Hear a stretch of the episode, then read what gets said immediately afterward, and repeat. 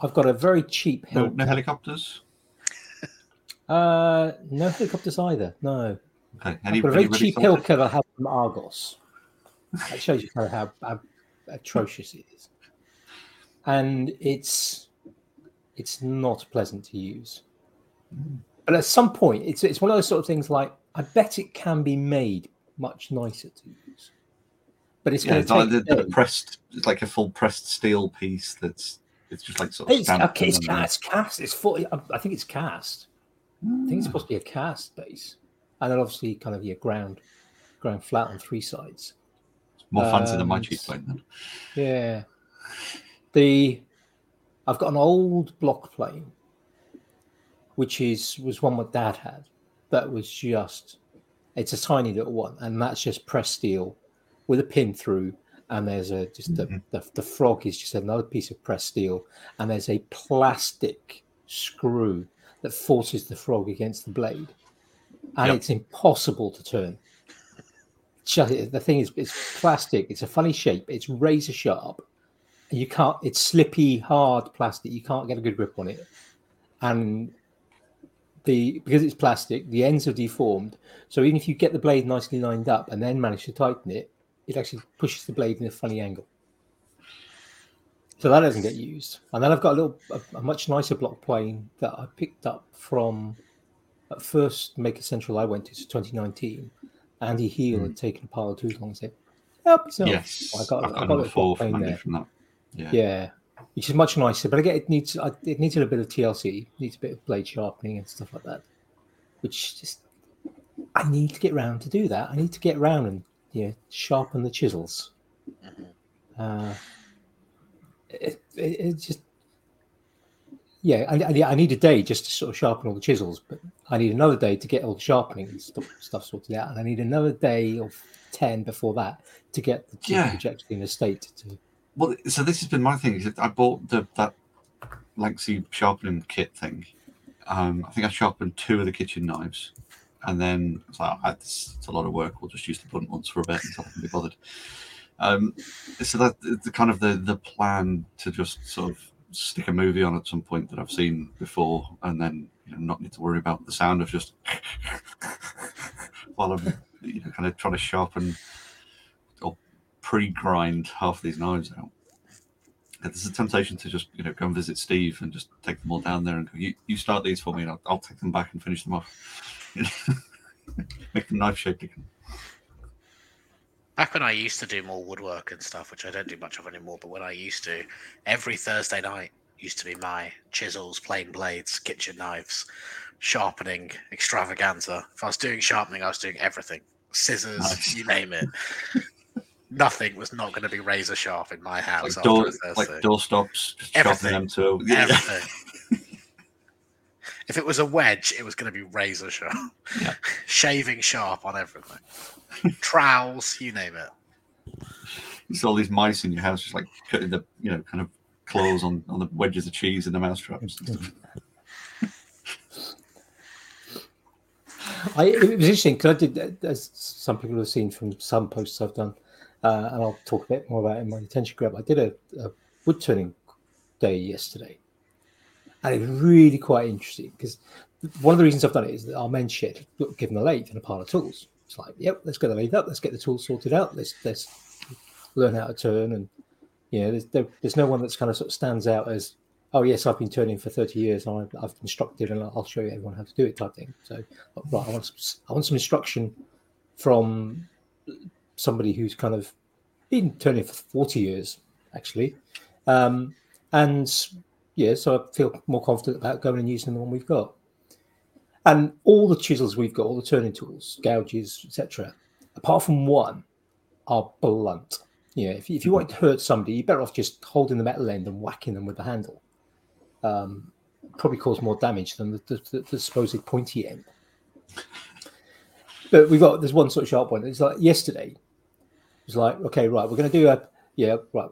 We'll make the bowl a little bit deeper, and yeah, I'll start you off in this in the center, and then you're going to go around to, to this point here, which is mark with a pencil, and then we'll go the next level, and we'll just go down, sort of creating like a, a false bottom in the bowl, and just creating a whole bunch of those to learn sort of technique.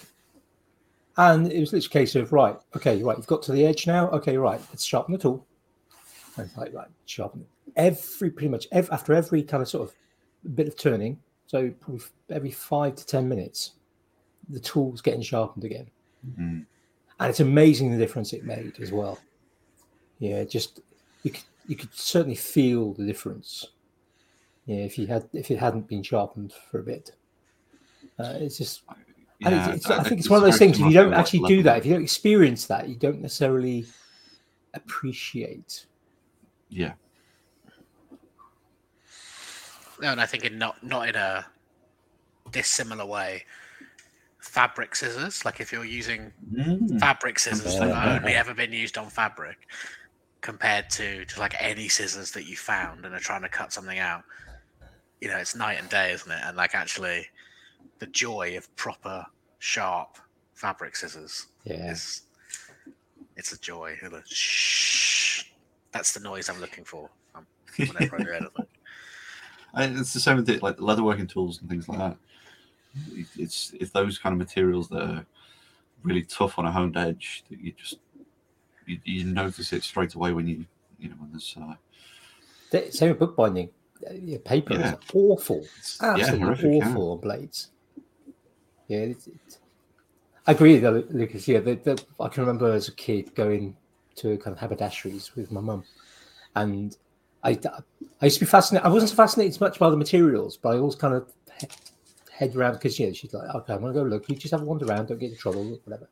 And I'd always head to the hardware and the tools, and then you know she'd kind of you know, I'd find her at the kind of the, they'd always have these giant desks in the middle of the shop, mm-hmm. or maybe at the edge, but yeah, there'd be these huge sort of desks that would be you know, the width of a bolt of fabric, and so you'd get a couple of meters, so six foot at least wide, and then yeah, it would be 10, 15 feet long in some shops.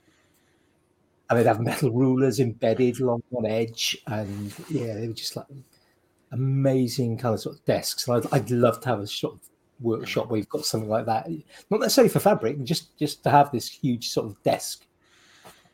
big And they to store stuff. Just just seeing kind of yeah, like you say, just seeing yeah the, the, the people working in that kind of yeah, just they they start off and just slice through. I, it's just it's just fascinating. That, yeah, they get the and yeah, I try it at home with my mum's sort of fabric scissors, which were you know not used for anything else. Mhm. Yeah, on pain of death. yeah, and I try it on scraps, and it's like yeah, definitely a technique to it. The, the scissors were probably sort of sharper and I think they were certainly bigger than the ones my mum had. But it's it, it is it's yeah, having the right kind of sort of scissors. Mhm. Yeah, it's it's. I've got a pair. I've got a pair of scissors that I had when I was working in industry many years ago, but it just they weren't super expensive ones, but they were nice and they were just so useful to kind of. Yeah. Just, If I'd known we were going to be chatting scissors, I would have brought my scissor collection with me. I got so. Uh, I used to work for the NHS a long time ago, um, and they've got great scissors, right? They've got amazing Yeah. scissors. So I every time there was a pair of scissors going in the bin, they came home with me. So I've got like ones at a forty-five degree angle, so you can snip things, and ones with huge handles for really like cutting through casts and stuff that you know will, will Oh. dismantle a cardboard box in seconds. They are. Uh, love scissors. The, the paramedic scissors, scissors are super useful. Um, Trauma and shears, really handy. yeah. Yeah, the trauma shears are, are fantastic, and, and that's what I brought with me to Maker Central for the leatherwork stuff. Because they don't care what the hell they're cutting through; they'll just they'll cut through it anyway. Yeah, and, and They they're can like cut through a quid or seatbelt. something. Yeah. yeah, exactly. Yeah, I'll cut through a coin. I've cut through coins with them just to sort of see how strong they are. Obviously, not ones of legal tender, because just in case that. and, and not a two pound coin. No, no, because I'm tight. something, something roughly copperish, roughly a Vaguely yeah, copperish and millim- probably cost about a millimeter. penny. Uh, a about a yeah, penny. a penny or two. Yeah. Yeah, But are we talking pre-decimalization? Are we talking? you know, Oh, No, no, because Big old didn't headache. exist pre-decimalization. Ah, I wouldn't know. yeah, I've got. I've, I've, I agree with you on the sort of the medical sort of series because my dad was a. Um, he spent his entire career, well, most of his career, kind of in doing medical things, and Mhm. so I've got I've got a pile of and clamps as well. Hemostats, they're good for clamping things. Yeah, I've got some really Great long. thing. Yeah, great, got some great, really great for long- getting hair out of uh, shower, stop, shower uh, drains. I've got some really long um, locking hemostats that are probably I don't know. 20 inches long and they are really helpful in the puppet thing Really? because stuff will often come loose in the head like the you know the screws that hold the eyes on or whatever Yeah. and then I can just re- kind of uh, probe this puppet from underneath. The, uh, maybe I've said too much, but anyway, it- it's a, a great. I use them all the time. And Yeah, the, the smaller ones are really handy for 3D printing for things like removing support material. I've got a, a couple of sets of the, the kind of straight ones and then curved ones, just for for that kind of getting into something where you've you accidentally left the support material on for a, Mhm. a bolt hole or something, and you try- trying to get in, grip it, and pull it out. Yeah, I listened to something the other day. I, I can't remember what it was now, but it was talking about kind of how, yeah, who was it that sort of first worked out that yeah, dental tools might be good for modelling. might have been Adam Savage. Mhm. The sort of thing he would talk about. And it's it's amazing how many kind of medical-ish toolery is actually yeah, very very useful if you're making. I, mean, I use scalp carving. Scalpels are. Uh, I prefer them to X-Acto knives. Especially, um, I can't remember what number they are. The curved blade ones. For what I do, especially if you're cutting a curved pattern. 10, 10 or a 10A. Something I've got- I use a Swan Morton 11. Uh, Yeah, the eleven straight, isn't it? Yeah. Yeah. Yeah.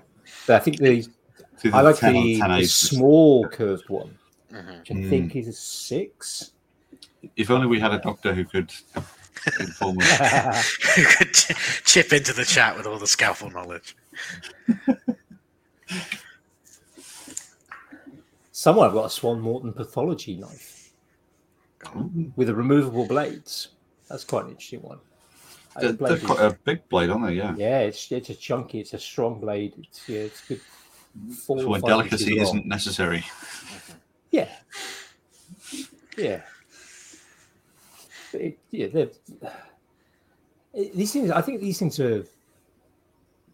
I I like when things cross over from one domain to another. Mm. You do have Yeah, to be careful that's- crossing the streams, though. Yes. Yeah, you don't want to do that twice. Yeah.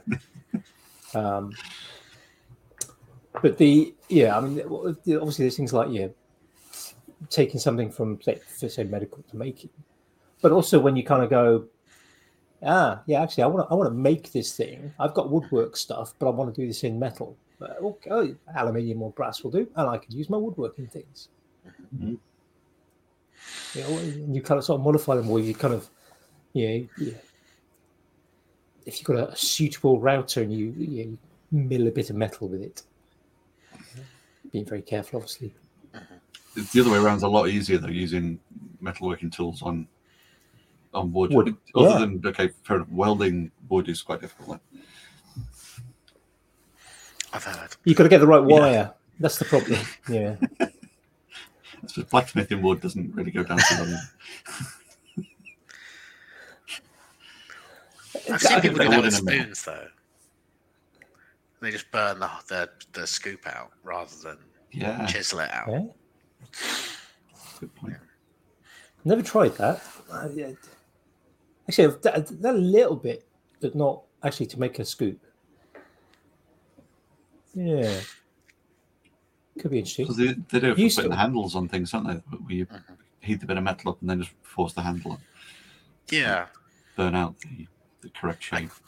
keep meaning to ask Steve about that actually, or somebody who knows these things, because what was I watching the other day? Oh, about how they make Japanese kitchen knives, and they'd made this beautiful kitchen knife, and then they'd like tempered it. You know, they heated it up and tempered it by just looking at it and flicking water at it and stuff. And ages tempering the blade perfectly, and then they got the tang red hot to push it into a piece of wood. Hmm. And I was like, surely that's messing with all the mythology stuff that you've just spent hours doing. But I'm assuming that I just don't know what I'm talking about, and actually, there's some trick to it, or they Well, I mean, he has said he knows these things. there you go.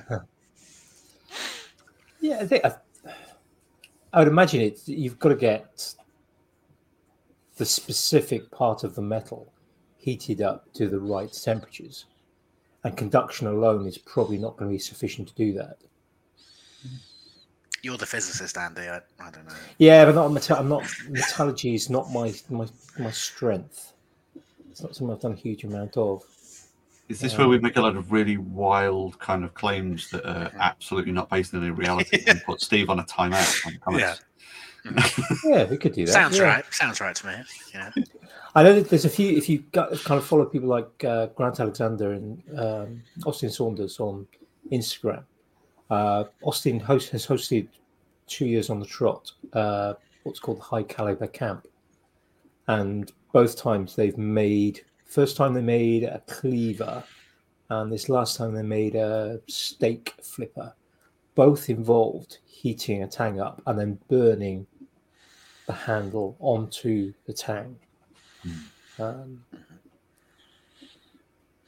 yeah, But I guess something like a steak flipper, it doesn't matter whether it's soft No. or, and with a cleaver, it's the mass, isn't it, that you're after, rather than the hardness. But we Yeah. know it, I don't know. Anyway, who knows? Not me, Steve. Obviously, that's who knows. yeah, and no doubt, yeah, amongst sort of knife makers and the like, there's probably multiple schools of thought Mm. um, and various sort of arguments, and then the scientists will come along and say, "Well, in theory," and then somebody else will come Well, along, "Well, in practice, theory don't work." It's only a relatively new thing, this whole, you know, metalworking and heating and hitting things and stuff, isn't it? It's Mhm. not like there's a long history of it or anything. No, they're still figuring it out. They're still figuring it out. Things are really going to come on in the next 10 years, I reckon. Like nuclear fusion, yeah. Yeah. It's always Those 20 years the- away. The two big breakthroughs liquid fusion and forge welding. Uh, Steve's just pointed out, yes, there are many schools of thought, um, but obviously they're all wrong, and he's right. Hmm. Oh, yeah, naturally, yeah, completely understandable. Oh, I'm gonna start coughing now. Yeah, I- my I, I'm very hoarse and very tired after my uh, my weekend playing in the south. So yeah, very um, yeah, yeah. Well, no, it's it's the it's the um, lots of Large chatting. quantity of alcohol and too, lots of talking. Yeah, the, the talking before the alcohol. The alcohol was to to kind of try and soothe the throat. That was why it was, it was lots of it. Yeah, The throat was already Yeah. bad at that point, you know, from from all the talking and walking around the big city and things. That's, that's the excuse I'm sticking with, obviously. it's the it's the smog in London. That's what it is. It's There was a little bit of like blow the nose and that's it shouldn't be that colour, you know, kind of thing. It's just it's fairly standard for day day one London kind of thing. Um, I'm talking like with all like the pathology stuff and things as well. There's there's a lot of that kind of really interesting, you know, kind of uh, what the hell would you do with that bit of equipment kind of stuff in all like the medical areas and some really really weird and wonderful looking things that you know you kind of read the description and go, well, I'm glad you know medicine's moved on a lot from that point of view. You know, the 1970s were horrible. You know, There's a lot of there's a lot of essentially wood tools in kind of orthopedics. yeah, Yeah, hell a lot of things that were medical clamps. tools that are now become wood tools.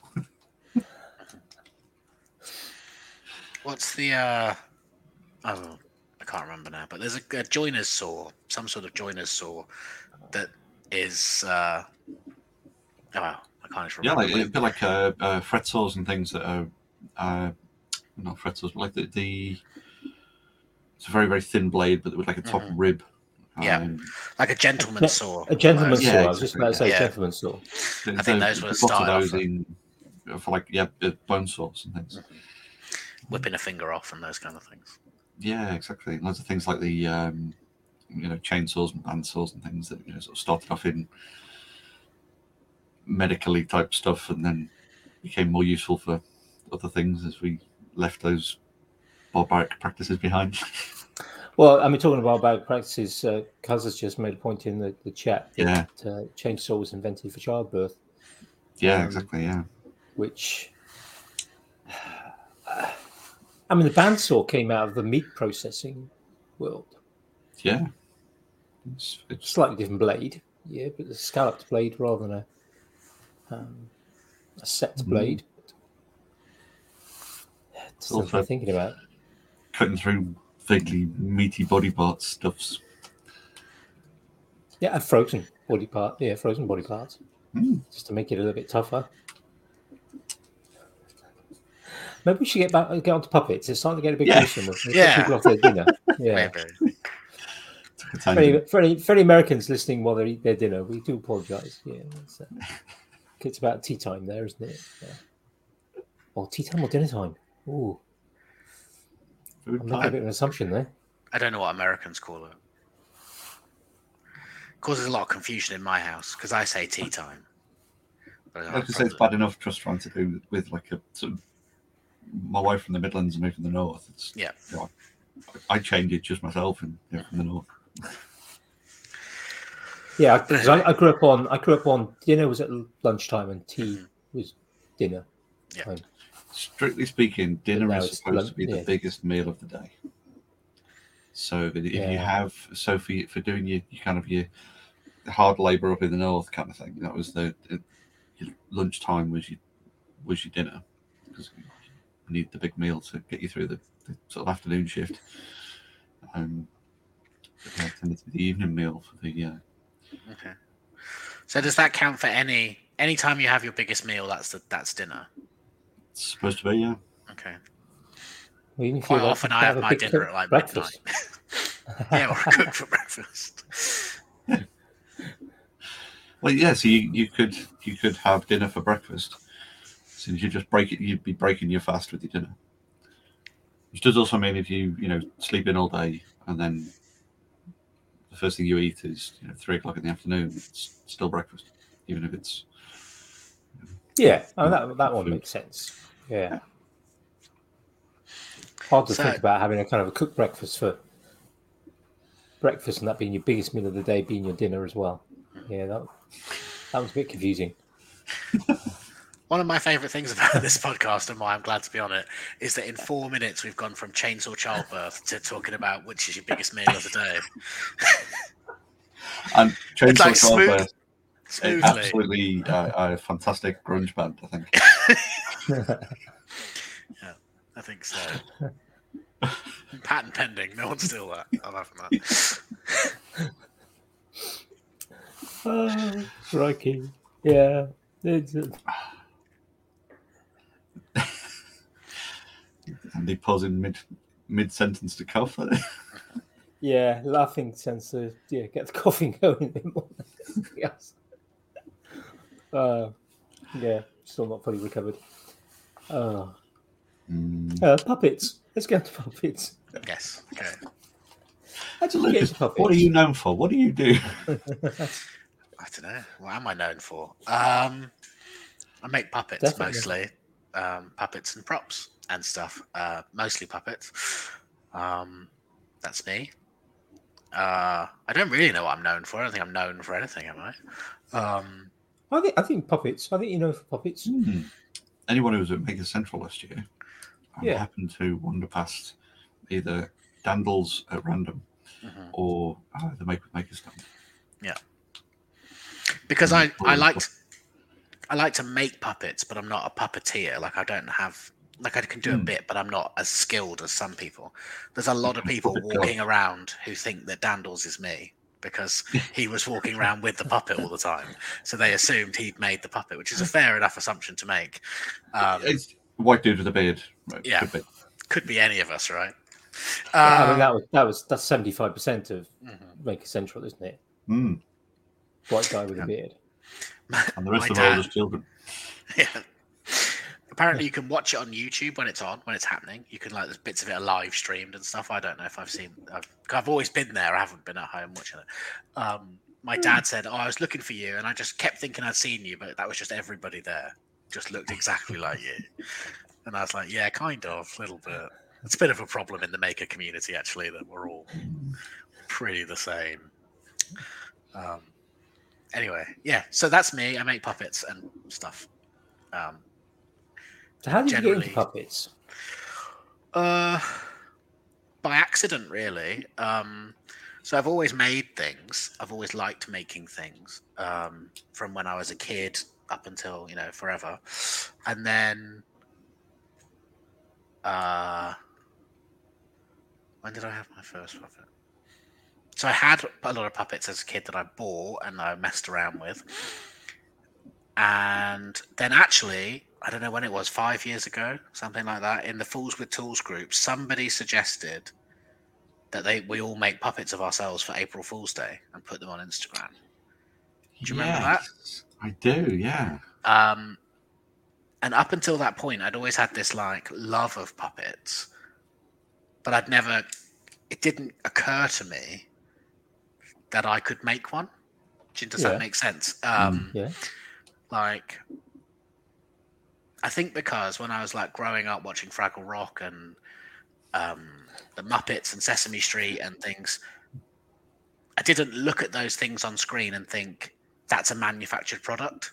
I looked at it and thought Yeah. that's Gonzo, and Gonzo is Yeah. a character. Yeah, That's a person. Yeah. yeah, that's a real living thing. No one made Gonzo or Wembley. They just emerged from wherever they emerged from and are hilarious, and then they go away when my TV's off. So um, it was only that uh, impetus, I suppose. And then I looked up some really simple puppets and started messing around, and then did my first kind of uh, I don't know what you'd call it, flat assembly puppet, you know, with um, Mm. EVA foam and cutting and sticking. Um, to make a 3D shape and then just sort of fell in love with it really because it was that thing that you know like as a kid those were my favorite programs. And then I had made something that in retrospect was crap but but I made it right? and it yeah exactly. And I uh yeah so that's how I got into puppets kind of by accident. Um and I always uh you know was talk to my friends who aren't makers, especially who aren't fools makers, uh, and they'll say to me like, "Why are you doing that?" And I'll say, "Oh, because a stranger on the internet who I've never met dared me to, or because, because somebody in a group of other strange people said, let's make a puppet,' and I was like, "Yeah, let's." Do, uh, like quite often. And that, that is, you know, summed up perfectly there. Um, so that's how I got into puppets, and then I've just been making them pretty consistently for the last yeah five years. Um, I don't really, I don't know, I don't know why I keep doing it. I just, just really like it. It's good fun. I like things that are silly and stupid and are not, you know, like Bring joy to people's faces. yeah, yeah, yeah. They, they cheer, you know, they're just a fun, stupid thing to have, and then Mm, why not? Why wouldn't I want that in my world? You know, like why don't really, yeah. I want stupid stuff in my house? But it, that's a great reason to to make something as well. Is, is for that kind of, you know, that, that dopamine hit that you get from making it, and then knowing that it, it's something that will just, by its very presence, by its very existence, will make it Mhm. someone else have those same feelings. It's a, it's a great reason to do that. That's the plan, I think. Anyway, and I do, um, you know, I don't, I don't do this full time. I'm not a full time maker, and I'm absolutely no interest in being a, a influencer or whatever you call those. You know, like in the whole Instagram thing or the YouTube thing. Um, so I've got a proper job that I do nine to five, Monday to Friday, um, and like my job is pretty stressful and pretty like unpleasant. So actually, I don't want to go into my workshop and try and do something super serious and be like focusing Yeah. on, you know, when I was first getting into making stuff, I was making stupid stuff. And then I kind of drifted into trying to do woodwork properly and like trying to hand cut dovetails and things. And like just found it super stressful and I hated it. Yeah. Um, and now, you know, I just go in there and I just think, what's the stupid thing that I could make? Well, I'm going to make this. I'm going to make, you know, whatever. I'm going to make a giant hammer. I'm going to make a cup of tea that's also a puppet. I'm going to make whatever. And then I just do it. and It's fun. makes me laugh. Fantastic. Yeah, I mean that that's. I think that's. Some would argue that's the kind of the a, a route to happiness, isn't it? Where you you're doing something that has a certain level of difficulty, that there's a challenge that is overcome or that can be overcome, Mm. but it's not so challenging that it is stressful. And I think I think you, I mean, like you say with you know, fine joinery, it, it's, it is. I'm sure there are people who find it not stressful. Mm-hmm. Yeah, eh, like anything else, but it's, it, different people will find different things stressful, hmm. and yeah, fine joinery can be very, very difficult. Mm-hmm. Yeah, it takes a lot of care, a lot of time, but that focus for some can be just the the right level of stress that kind of creates a challenge that's overcomeable That they then yeah gives them that satisfaction. Yeah, yeah. And I think for me, it was because I was taking it so seriously. If that makes sense, you know, like Yeah.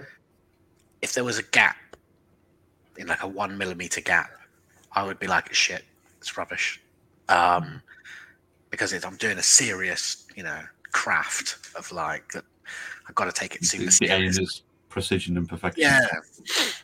Whereas actually, if my puppet's got a boss eye, that probably adds to the character and is more funny. So, I, I suppose there's an element of there as well of you know kind of we know kind of instinctively when we look at you know two bits of wood joined together we, we kind of we know whether it's a good joint or a bad joint or we, we know what it's supposed to look like but if it's a, a nebulous creation of a thing that's never existed that's coming out of your mind the only person who might know that a stitch is dropped or an eye's wonky or stuff like that is going to be you. To anyone else, it's just this is the new creation itself. So we would just see the the creature for who they are, and mm. and not and you know notice any any kind of flaws that you might have noticed because it is the complete package. That you know in that sense, whereas something that is kind of more established as a thing, we know what it's all supposed to look like. It's, it's mistakes then can be kind of picked up I suppose. No, and I think um, I'm sure that you know there are other puppet makers and better puppet makers than me that would look at the stuff that I make and be like, "Oh, it's not blended his seams very well," or "He's Why not, have you done it that way? yeah. you haven't got very good eye focus, um, something like that." But I think actually, um, but I guess because I'm not taking it seriously, I don't care. I say what they like. I'm happy to accept any criticism, but I don't care. So- I- definitely the way to do it. And it, is it possibly that it's also, if you compare like, again fine joinery to the sort of puppetry, with fine joinery, it, it's such a, it's it's a pervasive part of things we see. You go to a National Trust house, and you'll see some fine furniture, and you, might sort of there might be a drawer sticking out from a desk, and you'll see the dovetails at the side, and they'll be perfect. And you know, you see something on Instagram, and you know there are probably proportionally significantly more fine woodworkers on Instagram, Facebook, YouTube than there are puppet makers. Not that it's important that puppet makers at that point, but we see, for example, with dovetail joints, we know what a dovetail joint should look like. We know that there are some very fine examples of dovetail joints in National Trust places. We see people on Instagram showing off, know, that's the dovetail joint I just made for this this box, this drawer, whatever because what we don't necessarily think about is the fact that yeah, that National Trust House with that dovetail joint in the drawer, that desk, was made by somebody that was probably 30 years into a career. It was probably the Mhm. 30,000th dovetail joint that they'd made by hand and had been making since they were you know, 12, 14 years old. Mhm.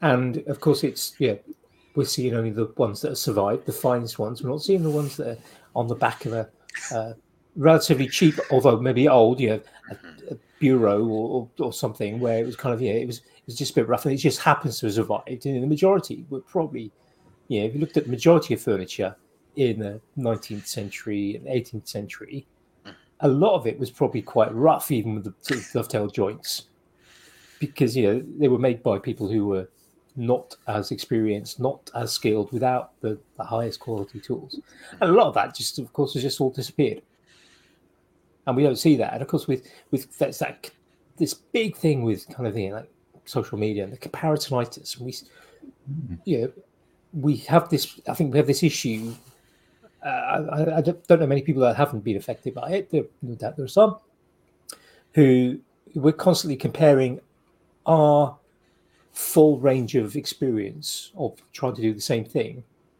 to the show reel that's been curated and picked. Yeah, it's, it's it's a dangerous game. Mhm. I, I think I think choosing something that is less common I think it's really clever because that's going to there's there's less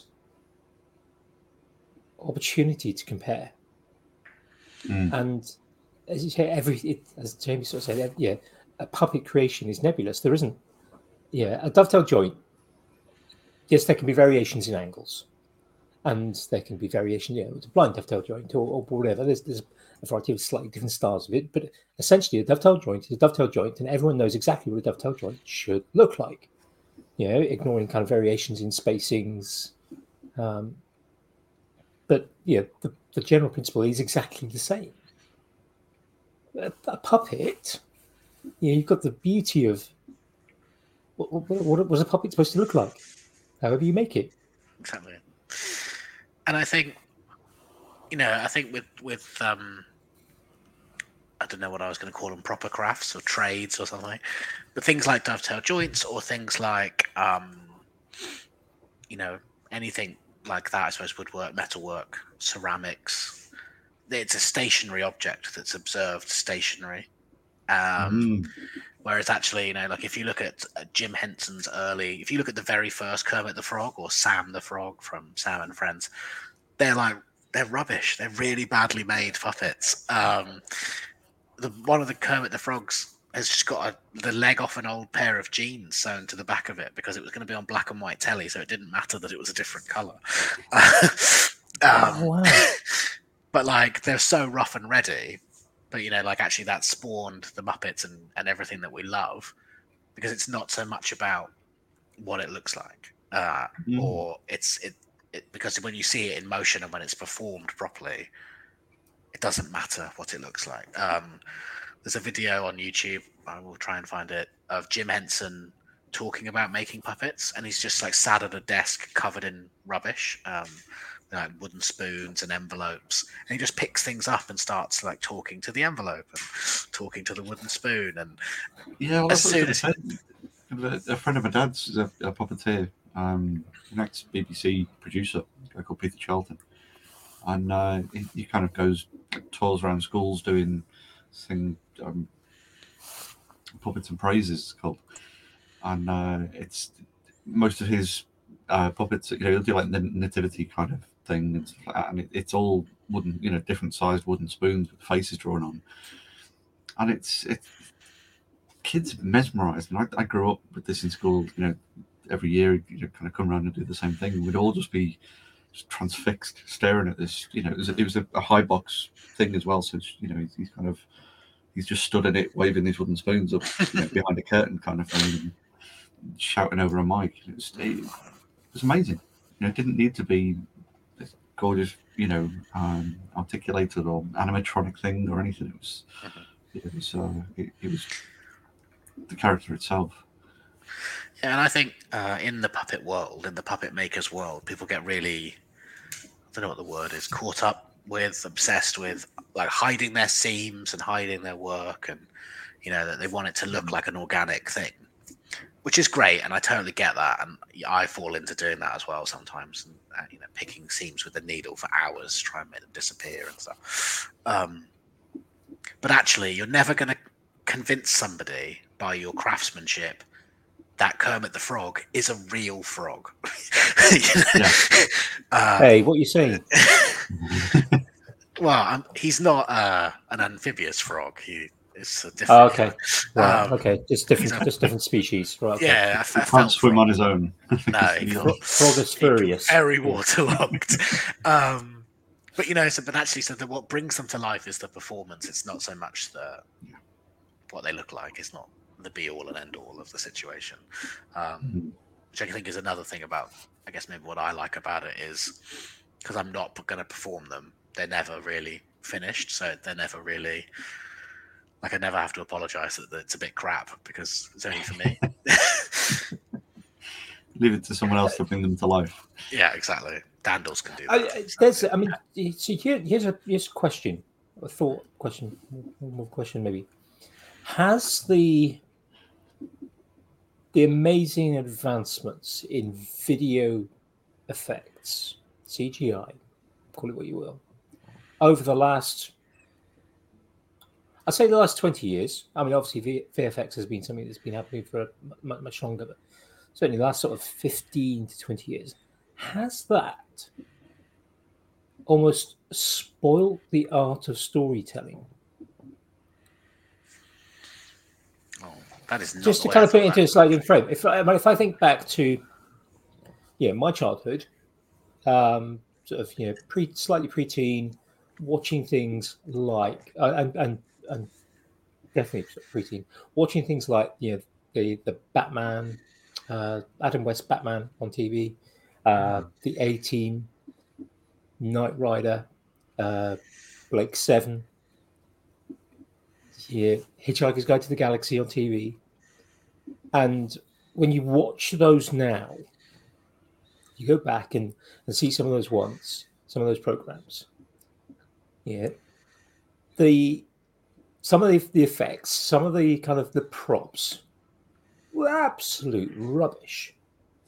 Really were. Zaphod's second head, for instance. Watching David Second Head, yeah, TV series. Some of the stuff from some of the earlier uh, Doctor Who. You know, going back into the classic series of Doctor Who.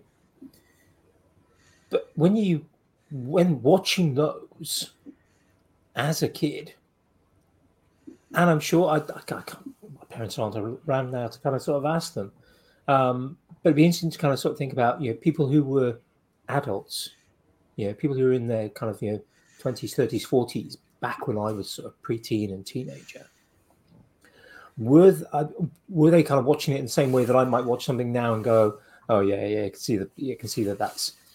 Or I'm, Mm. I'm sure that they were as engrossed in the, the the story as I was as a kid. But they hadn't seen any better, though. Yeah. And I think uh, I went to see Jurassic Park, the very first original film version, in the cinema. And I remember, you know, like they're in the Jeep, aren't they? And then they look up at that Diplodocus, and everybody in the cinema went, you Yeah. know. And actually, if you watch it back now, it's really quite janky. it's far from perfect visual effects. Um, but at that time, you know, I was only a kid, but my mum and dad, my big brother, every grown up in the cinema, that blew their mind. That was a dinosaur. And I think Yeah. actually, um, you know, if just it's because it was unexpected in some way, it was, you know, you'd become used to at that point the kind of, uh, you know, the Harryhausen or the Phil Tippett stop motion monster. So you were sort of expecting the camera to pan up and you would have that same visual experience, and it was just totally different. So you were like, "Oh my god, that's amazing!" And then Yeah. now we're so used to that CGI thing that it takes again something else to make us go, "That's amazing." Yeah. I haven't seen the Back new Avatar. practical effects now. I Yeah. think. Well, I think it's about blending the two, isn't it? And about you know Yeah. um, having that's what's so good about things like the Mandalorian and stuff. I think is, you know, they've got that huge, big. I can't remember what it's called, but the massive L, L big screen that they perform everything in front of, so that the lighting is mm. right. And then the Grogu is a is a puppet controlled by you know ten puppeteers or something, and that just adds to the the, the character and the actor's ability to get into the the role, I suppose. And then behind that, you do all the CGI stuff that's amazing. Um, and then the blurring between those two worlds is what makes you think like no because that's real because he Yeah. he just picked that up and moved it and the shadow was right and Mm. you know so i think uh i thought you were going to say do you think that the advent of cgi has killed the need for puppets and stuff and i was going to say no i don't No, I, I, I don't think it has. I don't think it has because of things like the Mandalorian. I, I still need to watch. I've only watched one episode of it so far, so I still need to catch up with that. Um, That's good. It's just too much, too much stuff on TV, and I don't watch much TV. Um, but so I don't, I don't think there's that. I think puppetry, and I think the the the animatronics that have been. I mean, I can remember seeing reading books about animatronics back in the eighties. I'm fascinated by it, and I, I, I kind of wanted to sort of explore that as a route, but never did. Um, for a variety of reasons, probably best not discussed here because it'll just take too long. Um, it'll be too much like therapy. But yeah, I think what I see people making now with the kind of the advancements in servo technology, for example. Yeah, I I had a remote control car when I was you know, in, in my teens, and yeah, the servos were the only ones you could get, and they were you know, two inches long, inch thick, two inches high. Yeah, not that powerful. Needed huge batteries to to get anything from them. Of course, the battery technology was huge, and didn't last very long. And now you see what you can get in terms of servo technologies Mm. and the remote control technologies. Yeah, it. I, I, I follow um, Podpad Studios on uh, YouTube and Instagram, and yeah, yeah, when they're talking about kind of yeah the the the remote control technologies they're using to control their the various their their R twos or their um, they've got they're building one of the battle bots from the kind of yeah, the future uh, at the moment. It's like so many channels plus programmable things plus uh, and just that ability to do that the technology has come on so far Mhm. Uh, and and just No, I think- materials Yeah, definitely. And I think I was what was I watching the other day? The original. um I don't know if it's the original, but it's the original to me. The Teenage Mutant Ninja Heroes film from the from the eighties or nineties. There was a Henson production, and they've got big animatronic heads, God, yeah, it was. Yeah. um, and they're they're like amazing for the eighties. Like they're incredible. Um, but then, like actually, their their range of motion is so limited because you can only cram so many servos in the 80s into a helmet. Um, and if you look at things like um, well, the Mandalorian again, but they you know they've got a real life life size Rancor in one of the series, and just the, the the the subtlety of movement that you get, like twitch of an eyebrow or something, because you can have ten times, a hundred times the servos that you could cram in before. yeah Um, yeah, I love that a, curl, a curling lip Mhm. yeah That's my uh, next thing I want to make. Actually, is um, a curling lip mechanism. It's quite. It's not that difficult to do, controlled by hand. You just um, have to have like opposite pivots, so the bottom jaw curls the top lip, and the top jaw curls the bottom lip through cabling. Um, so yeah, that's on the on the bucket list. A snarling puppet of some kind. Um, I mean, is there, fa- is there a lot of is there a lot of kind of instruct? I mean, I, it, puppetry is not something I've explored on on sort of YouTube and the like. But is there is there much in the way of kind of books, tutorials, um, or you quite- kind of having to kind of work it out as you go along?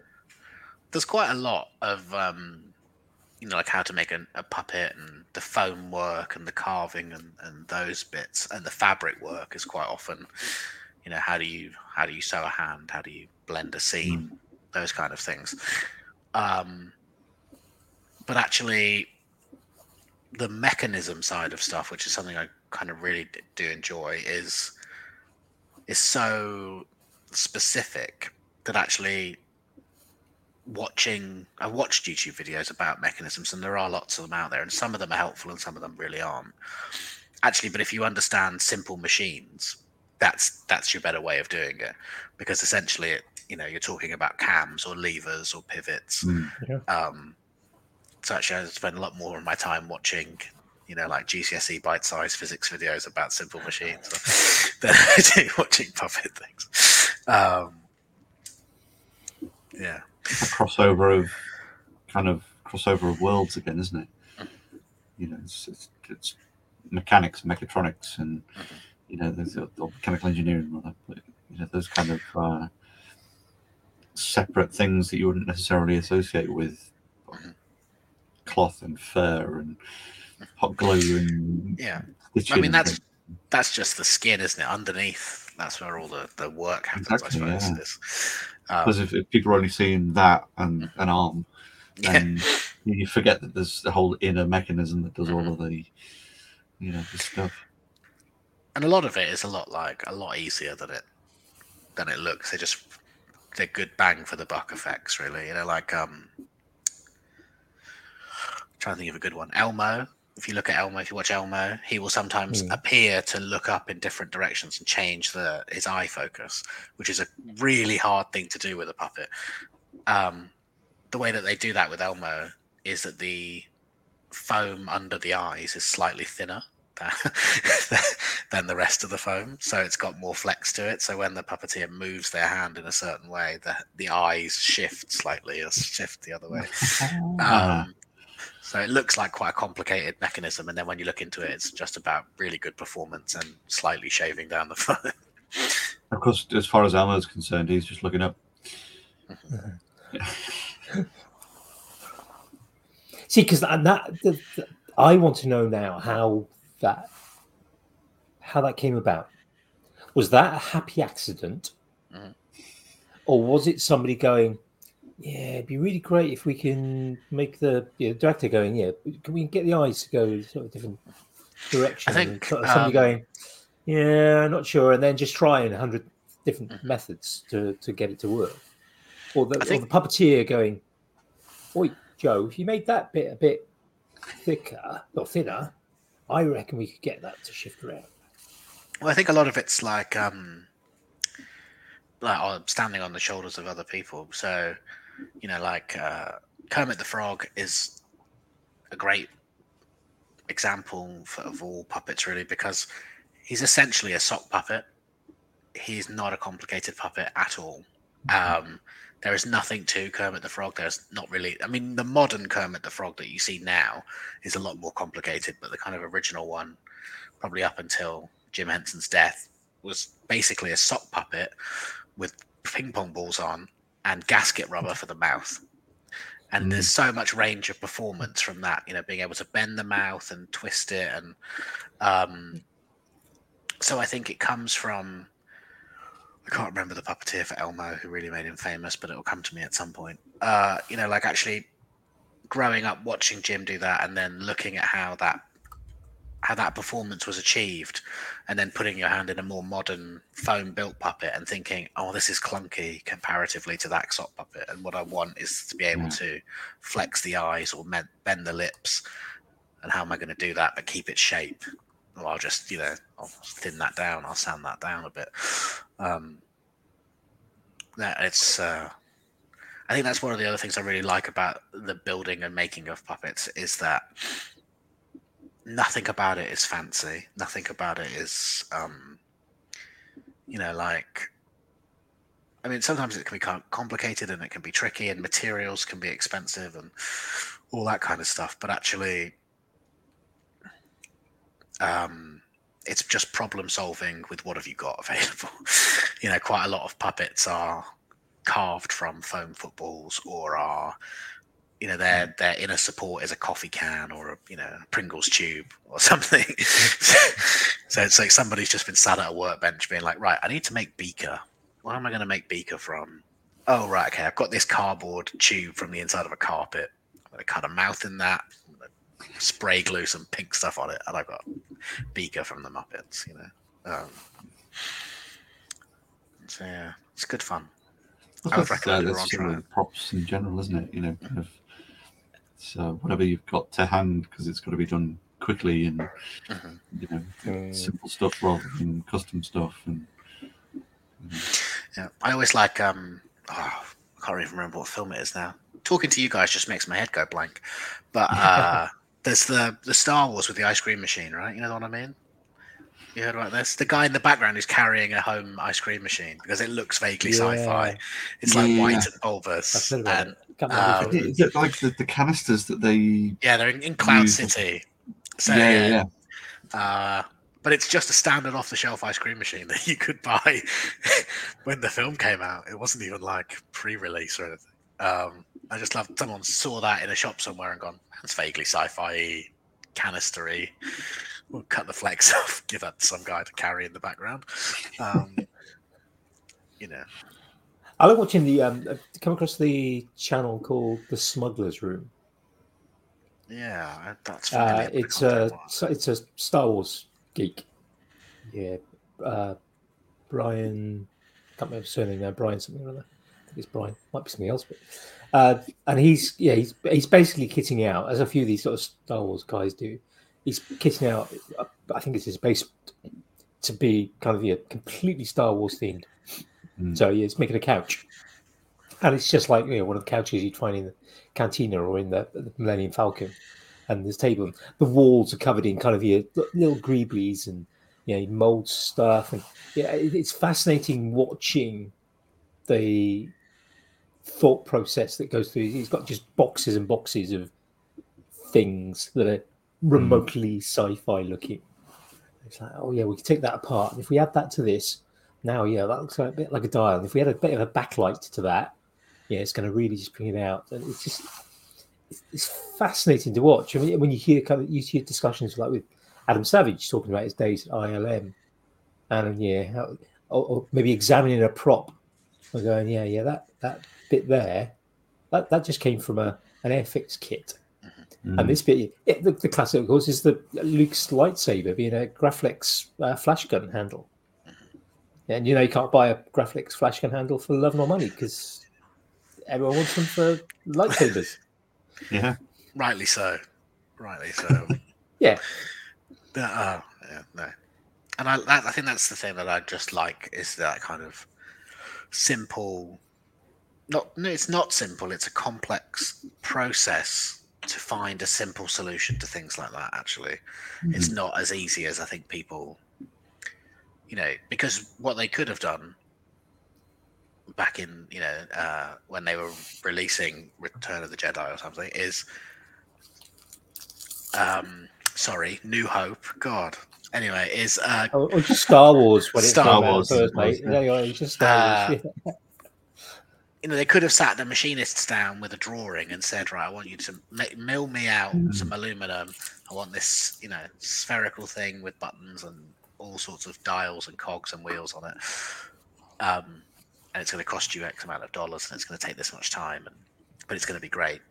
Or you know we could find a flash handle and it serves the purpose and conveys the message of the story and then you can go out and buy one yourself you can find one in a charity shop or down a book fair That's a, it's a very good point, though, isn't it? Because it, that, that's the kind of the, I suppose as you said before, Andy, with, the- with the um, VFX taken away from things. You know, we're a, a, probably part of like a, quite a niche demographic of the people who will watch something like one of those shows and look at the props and look at the how Mm. did they make that or what's what's this gone into this and rather than just sitting and enjoying the story as it's being told to us you know, the story is kind of secondary to all of the fun stuff that we go, oh, look at that, you know, wonder how they did that, wonder how this is made, or wonder what that used to be, or and i think know, it's so- sorry so i think it's No. generational as well a little bit you know because we're of a certain age or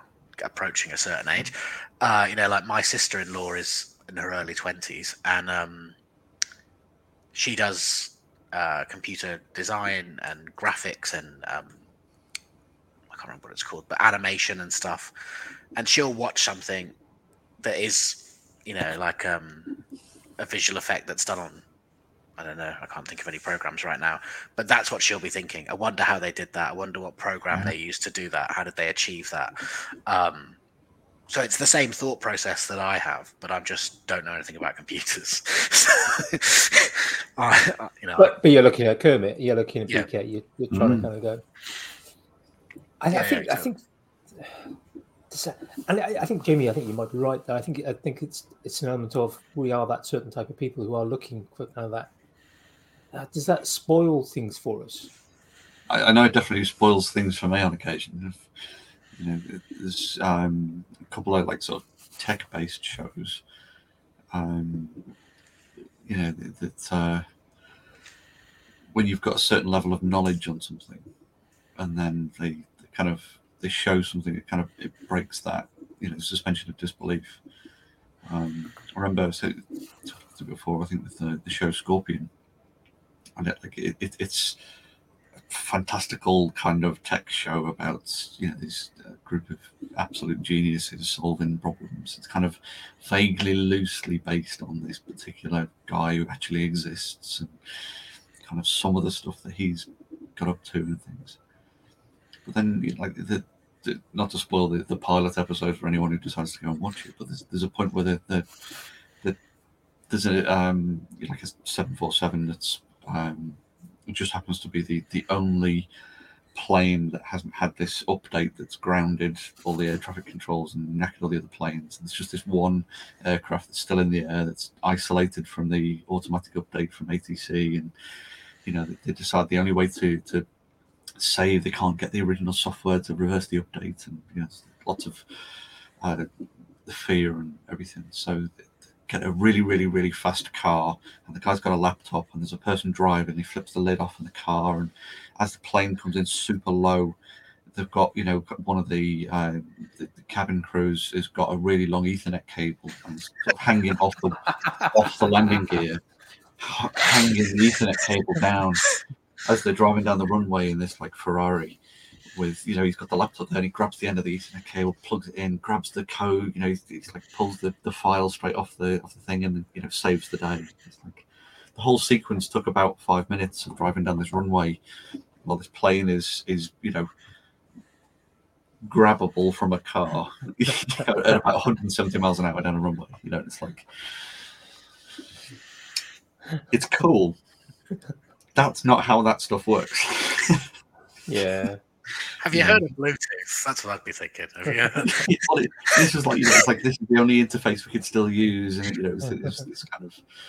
The, the, there was a story there that kind of uh, that meant that that was the only option they had, you know, but it was even still it was that kind of even if that was the only thing you had, that still wouldn't work.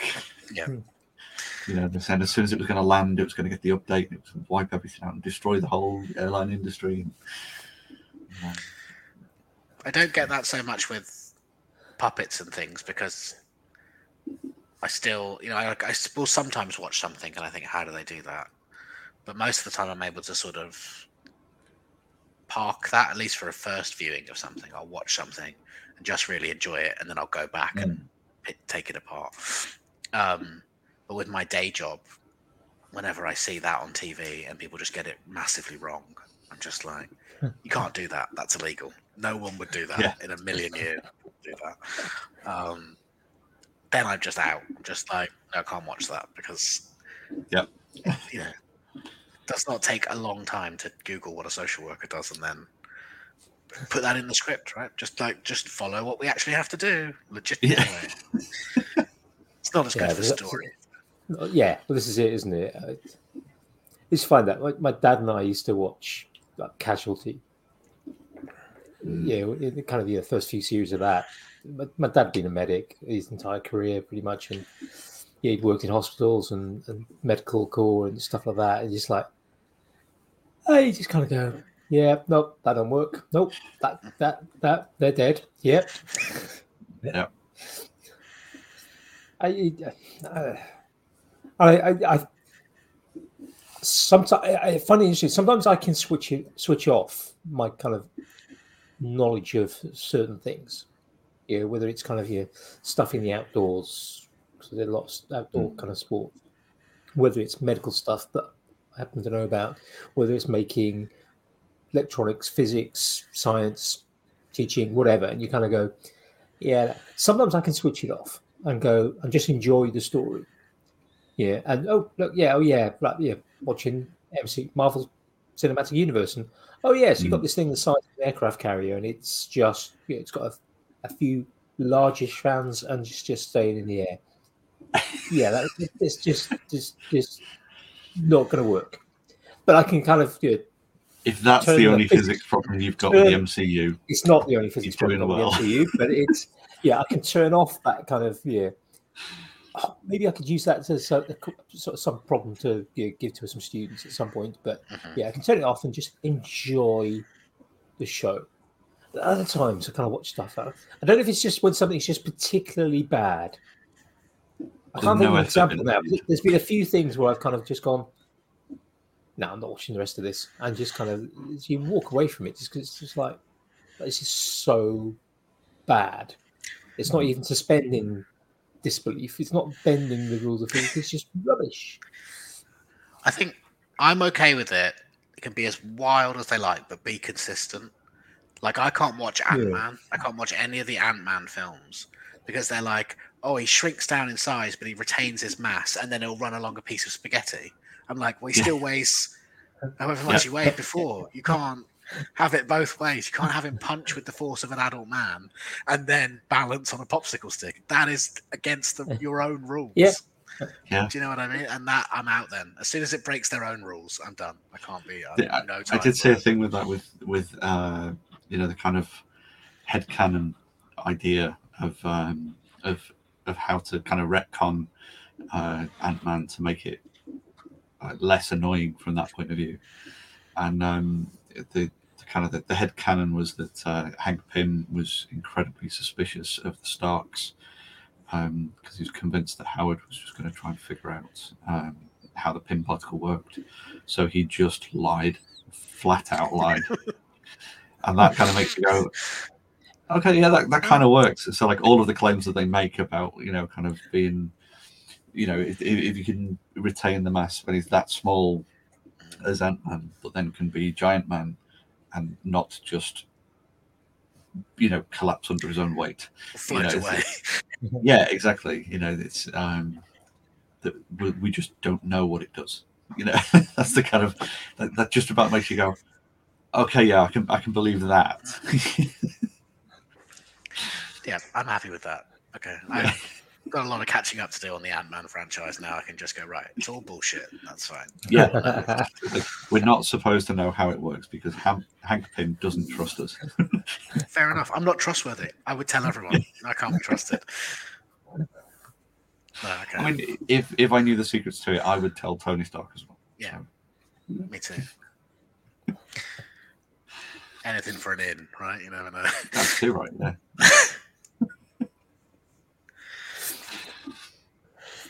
Uh, yeah, I, I just, I, yeah. So, sometimes I can just suspend my disbelief. Sometimes I can't. I, I probably it's probably me problem as much as anything. Um, al- although again, I think it's down to storytelling. It's always down to storytelling. Yeah, if if you're telling the story well, then yeah, you can suspend then sometimes it's just if it's just yeah absolutely yeah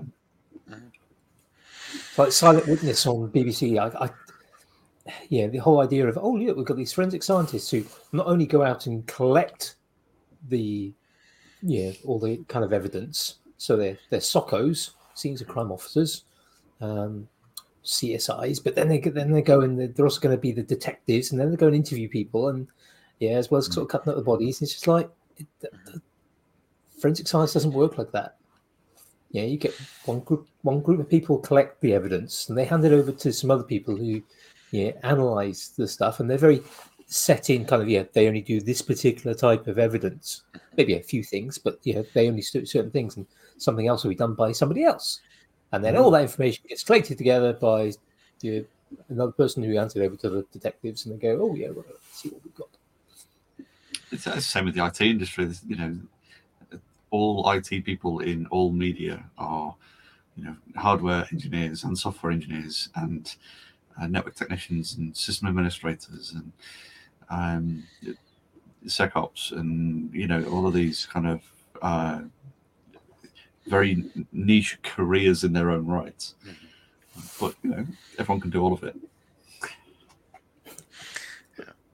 Funny enough, I work with someone now, and their hobby is um, they like code little video games and stuff. And people will always go to him and say, "Oh my, you know, my mouse isn't working." And he's like, "I haven't got a clue why your mouse isn't working. Yeah, I didn't code the mouse. Like, it's not. It's not." Oh, but you make video games. Yeah, I know I do, but that's got nothing to do with why your mouse won't work. Like, it's not my problem. yeah. I'm glad I don't have Oh, any that's a- transferable skills. Oh, I'm sure you do. I'm sure you do. But I mean, that, that's a that's a classic, though, isn't it? That is an absolute classic. Like the Royal Yeah, Navy just- made the uh, the advert about it, didn't they? You know, if you can fix a bike, then you can Yeah, you know, do the, do the rest. yeah. Saw that at Harrier or a, the steam turbines on a aircraft carrier. Yeah, it's exactly the same. I think. Well, I mean, there is to play devil's advocate for the military, which I very rarely do. Um, but there is a way, you know, there is a linear progression to, to some things. You know, like you don't, Yeah. you don't start off working on a Harrier jump jet. You have to build up to it from somewhere, Yeah, you know, definitely. Yeah. and that maybe is a skateboard or a bike or your Volkswagen or something. But it's not quite as uh, it's not quite as straight as that in real life. I don't imagine it just goes skateboard, bicycle, Volkswagen Golf, Harrier jump jet. Yeah. Okay, last week you did the bike. This week it's, we're going to break your car and you can fix it. Yeah. I imagine them just getting their badges, you know, like I know it's not like scouts, but in my head, all the military is like scouts. Right, you got your skateboard badge, Head then you got your- Yeah. yeah, got your BMX badge, and now you've got your Harrier jump jet badge. Well done, congratulations. I, I, I think you're not far wrong, to be honest. I never Yeah, really my, saw my knowledge of my knowledge of kind of yeah the military and how people yeah it's like yeah, you do this course and then you do that course and then oh yeah basically you get the badge it's just you don't wear it on your sleeve like you do in scouts Certificate. yeah and if you're lucky a bit of extra pay but yeah it, it's I, you're right though you, you I mean you're, you're absolutely right and I think I think that can I think that can apply across many kind of industry. If you think about the make, if you think about you know people who are mechanics, you know they'll often have started out fixing their bike or helping their dad with their car, and then go, yeah, yeah, it's done. I think there'll always be that element of young people. You know, they'll they'll do something, whether that's something that they pick up from school or whether it's something they pick up from home, a hobby, and then kind of go, okay, yeah, I, I enjoy doing this thing, and there's an opportunity to maybe do this professionally in some way. So yeah, I've used to teach a- teach a lad who was into um, uh, what's it called, like motocross, sort of grass based sort of rally driving. So Mm. just just ran going around the field on, on grass. Yeah. Um, and yeah, that's that's what they yeah every other weekend. Yeah, it was away with his dad and uncle, I think it was, and yeah, would they'd be fixing the car. Yeah, it was nothing. It wasn't kind of yeah, proper world rally type stuff. It was you know just around a grass track and some some farmer's field somewhere, going around in circles. Yeah, going through mud and grass and whatever, and yeah, enjoyed fixing cars and and yeah, ended up going in kind of a yeah. He went to university, but it was it was engineering of some sort because he wanted to kind of he had that interest, that hobby. It was a family sort of thing that they did together, and he saw an opportunity to then take that into a career. Um, I, thi- I think there's a lot of that. I think there's a lot of that, and I think yeah, it's, it's a good thing. I, I don't think it's always necessarily coming through schools, Mm. and I think, and, and that's why I think you know when you see things like Maker Central and you get yeah kids having a go at stuff and seeing the opportunities and having a go at making things. Um, I mean, yeah, what if yeah? If, could you imagine yourself, you know, twenty years ago, going to somewhere like Maker Central, having a go at making a puppet, Mhm. and then kind of going, "Yeah, I really like this. This is really cool. Yeah. Yeah, this is." No, and I think genuinely that would have been a transformational experience for me as a kid because, like, if you speak to my mum and dad and stuff, they'll say what a nightmare I was to parent as a child because um, I was like, a, Alcoholic, got a bit of that. yeah, I was like a like a tweaking meth addict. Like I would take everything apart. You know, like TV remote. we got we got a computer, like a you know a big PC. Took the keyboard apart. Took the mouse apart. I wanted to know how it worked. I wanted to go inside and see. Um, tried to smelt lead in my bedroom when I was about nine because I heard you could do it in a bean can. Set the carpet on fire. You know, a whole thing.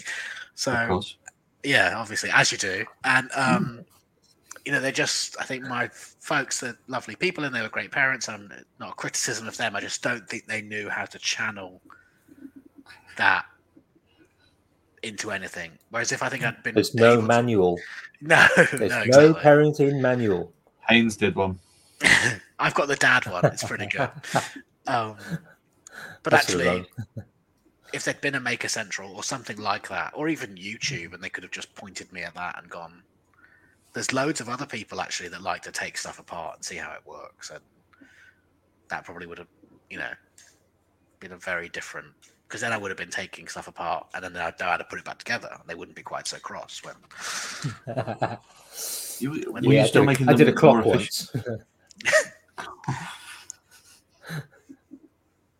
can't imagine all the parts went back in. No, no. yeah, no.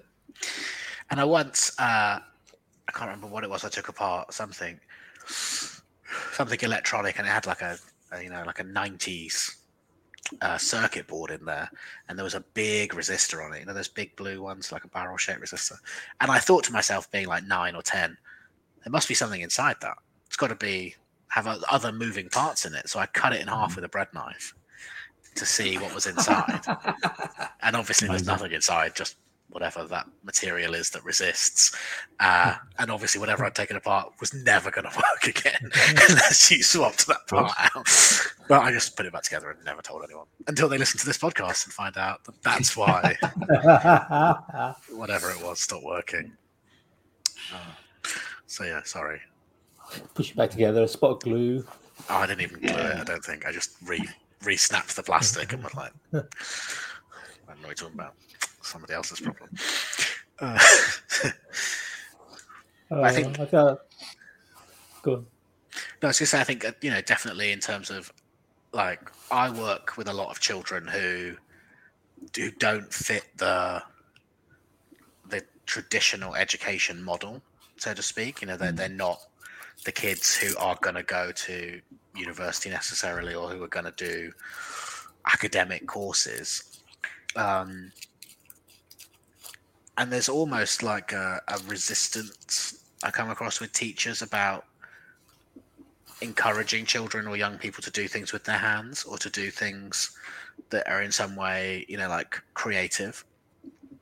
Um, you know, I remember working with a young lad who, you know, and I can understand why people were worried, but he was fascinated with swords and knives and things. Uh, and I said, yeah, "Oh, yeah, you can know. Yeah, yeah, it can be worrying, right? But actually, he wasn't fascinated in. He wasn't wandering the street carrying a knife, and he wasn't fascinated in a, you know, he also loved serial killers. He just like loved samurai films and loved, you know, and Mm. just stuff like that.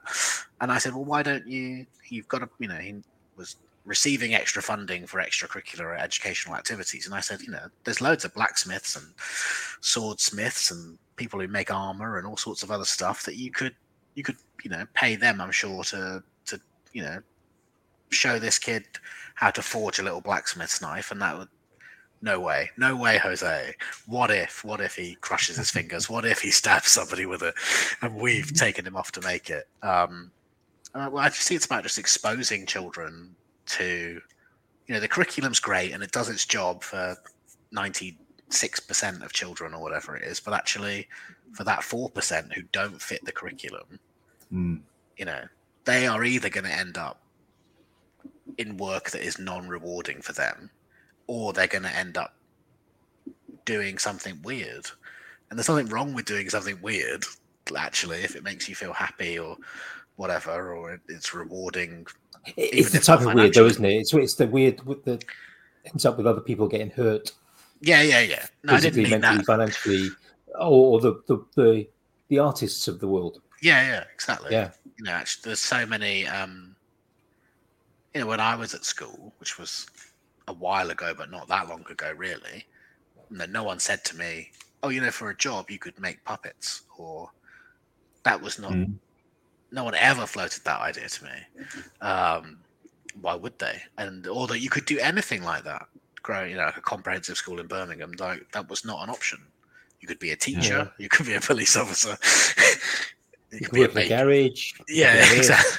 Yeah, exactly. Yeah, Um, and actually, you know, if you want to do one of those things, that's great. There's nothing wrong with doing that. It's just about, I think we need to expose young people to more esoteric, weird stuff, and then Mm. they'll find what they like and they'll reject what they don't. Kids are really good at that. Actually, kids are really good at being like, "That's Yeah. crap, and I don't want to do it." And the problem is, some of them do that with mainstream education, and that causes them problems. They go, "That's crap, I don't want to do it," and they're like, "Well, you kind of have Yeah. to." and, and well, I'm I'm going to not have an education rant, but yeah, you're absolutely right. And I think I think there's an element of we in the education system there isn't enough knowledge. There, there, there are careers people. Yeah, there are people have. Yeah, some schools have their own careers office, and yeah, they may have other roles as well. But yeah, somebody specifically talking about careers and opportunities. Yeah, and brings people in to talk. Some schools don't, Mhm. and but I think there's there's often a lack of scope of the possibilities of what can be done, you know, with a particular subject.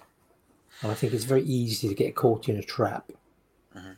Um, of I, I've talked before about how know I I was I wanted to do art, and I'd have probably been better off doing technology for, for the as a subject, uh, as it was known then. This before it was design technology. But I got sort of told, oh, you because I knew I was, I was really interested in physics, and I think I'd have probably been better off doing an engineering degree from kind of from my personal satisfaction. Um, possibly even material science, but certainly, yeah, possibly an engineering degree, something a bit more hands-on. Because certainly for me, I, was- I was an experimental physicist. I, I, I liked doing experimental things more than theoretical things. But I was I was told to yeah oh physics your physics is your bag that, you have to do German. It was when languages were optional, and I was useless at German. Yeah, and, and I was badly taught as well uh, for in kind of my O level years.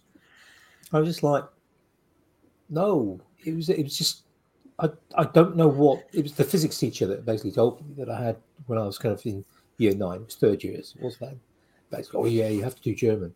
Yeah, I'm filling out my option forms. It's like I don't really like German. Uh, but, oh yeah, but yeah, got a German physicist, Einstein. Mhm.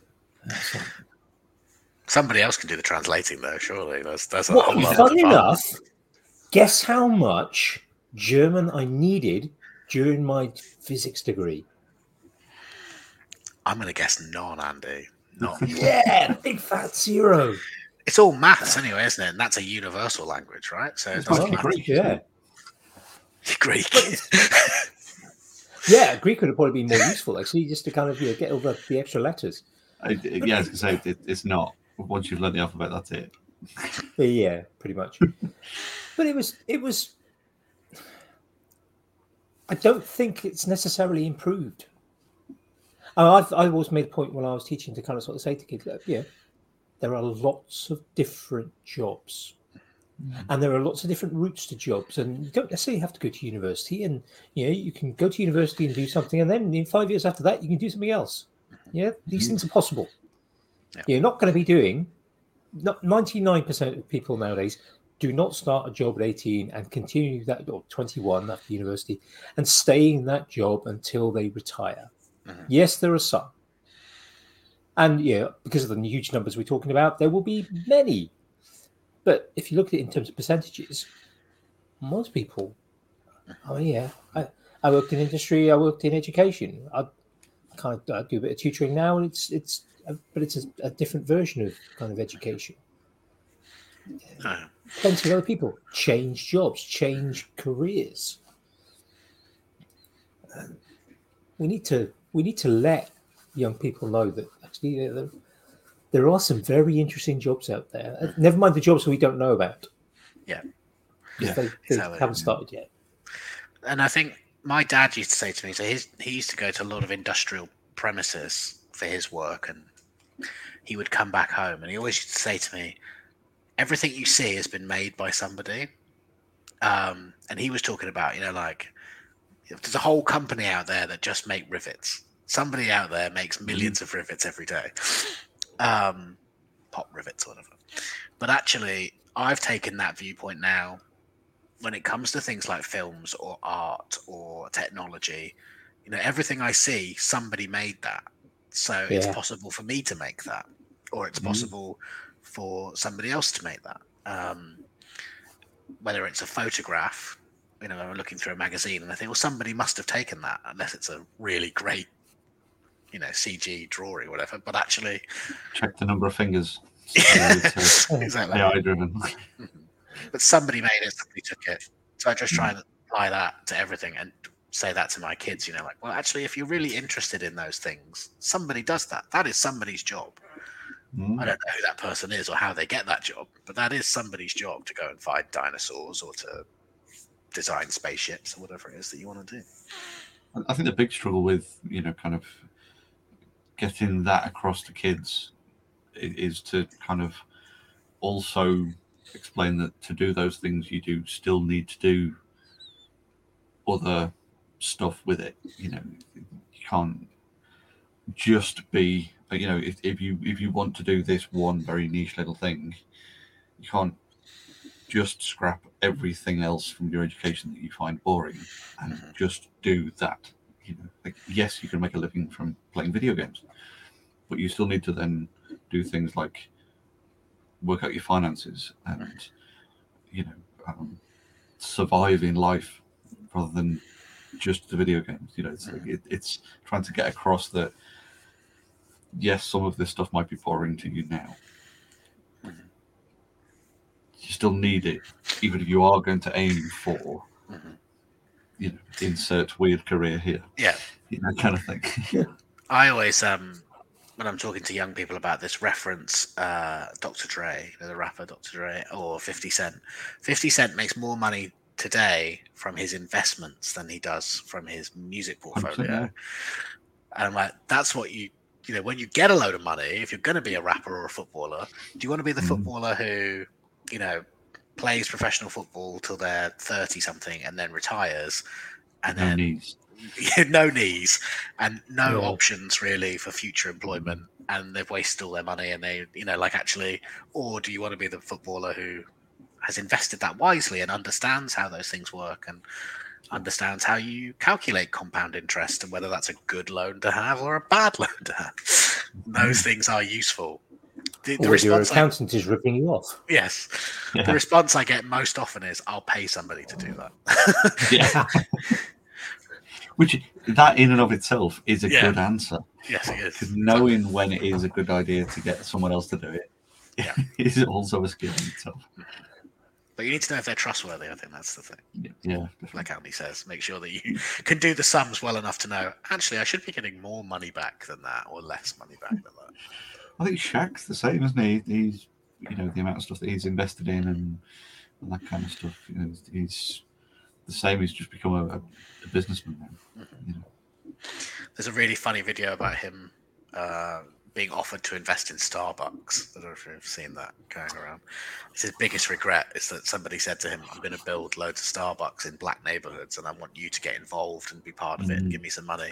And he said, like growing up where he grew up, he never saw a person drinking a cup of coffee walking around. He was like, "No way, I'm not doing that. That's a waste of money. You're going to buy all these premises and nobody's going to drink this coffee." And then now look at Starbucks, like Yeah. every country in the world, every street in the world, a million Starbucks. Anyway. Yeah, pretty much.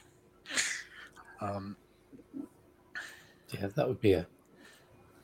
Yeah, that would be a bummer, wouldn't it? It's just that kind of. Oh yeah, I could have been a billionaire by now. Instead of just a multi-millionaire. he's got a hard life, I imagine. Shaquille O'Neal. I think. I mean, I'm sure he has. Everyone's got their own stresses, haven't they? But Absolutely. I don't think money is I one mean, of his. I'm- I mean, he's got duck through every door he goes through, pretty much, hasn't he? That's true. Or build everything taller. Yeah. Custom made bed, Yeah. custom made duvet. Unless he likes his feet sticking out the bottom. Thick socks. I mean, that's why I like being short, right? I know, like, I'm not, I'm not short, short, but I'm like five eight, five nine, so I'm not a tall Hmm. person. Taller than me. Only, only slightly. If you if you hadn't crushed all your vertebrae and knees climbing up and down rock faces, Andy, Yeah, well, this is it. I'm, I'm, I'm shrinking. Yeah. Um, but like you know, an economy seat's not great on a plane, but it's all right. It's livable for me, and like actually, I got plenty of room in my shower and bed. And, oh, Yeah, there there is the kind of I'm the gorilla thing. You know, so there is that kind of uh, sort of proportionally in all the kind of different dimensions is is, is awkward. You know, sat on the train earlier on the way back from London and just realizing that I'm broader than the chair is. So you know, it's, it, you get the bumps in the shoulder as people are walking past, or you know, someone's got their bag on the on the middle seat, and you sit down and the elbow goes straight into it. Yeah. Everything needs some sort of accommodation, you know, to uh, to kind of fit in. so imagine what Shaquille O'Neal's life is like. Live in hell, probably. Yeah, exactly. Yeah. Yeah. There, but for the grace of God, go